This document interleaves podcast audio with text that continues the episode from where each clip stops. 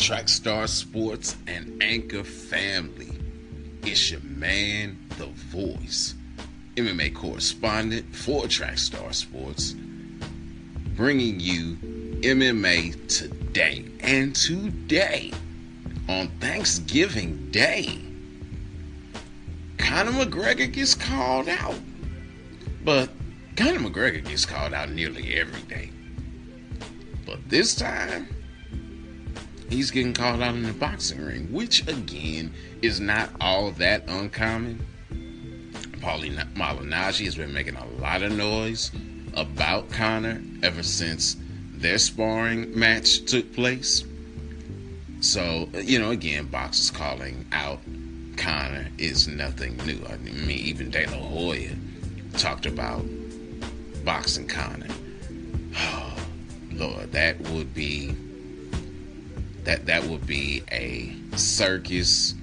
No, that would be a carnival sideshow of tremendous proportions. Nobody wants to see that. Or at least let me say, I don't want to see that. However, the call out today? Hmm. The call out today was by none other than a member of Congress.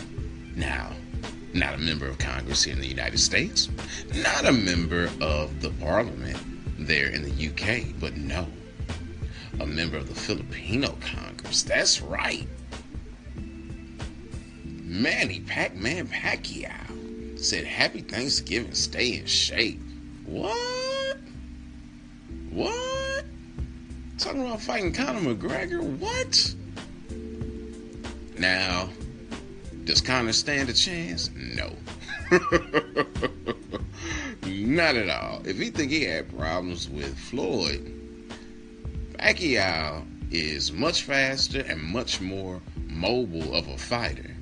And we saw how badly Conor tired in the fight. Now, granted, if Conor lands a shot on Pacquiao, could it be a much worse outcome for Pacquiao? Yes.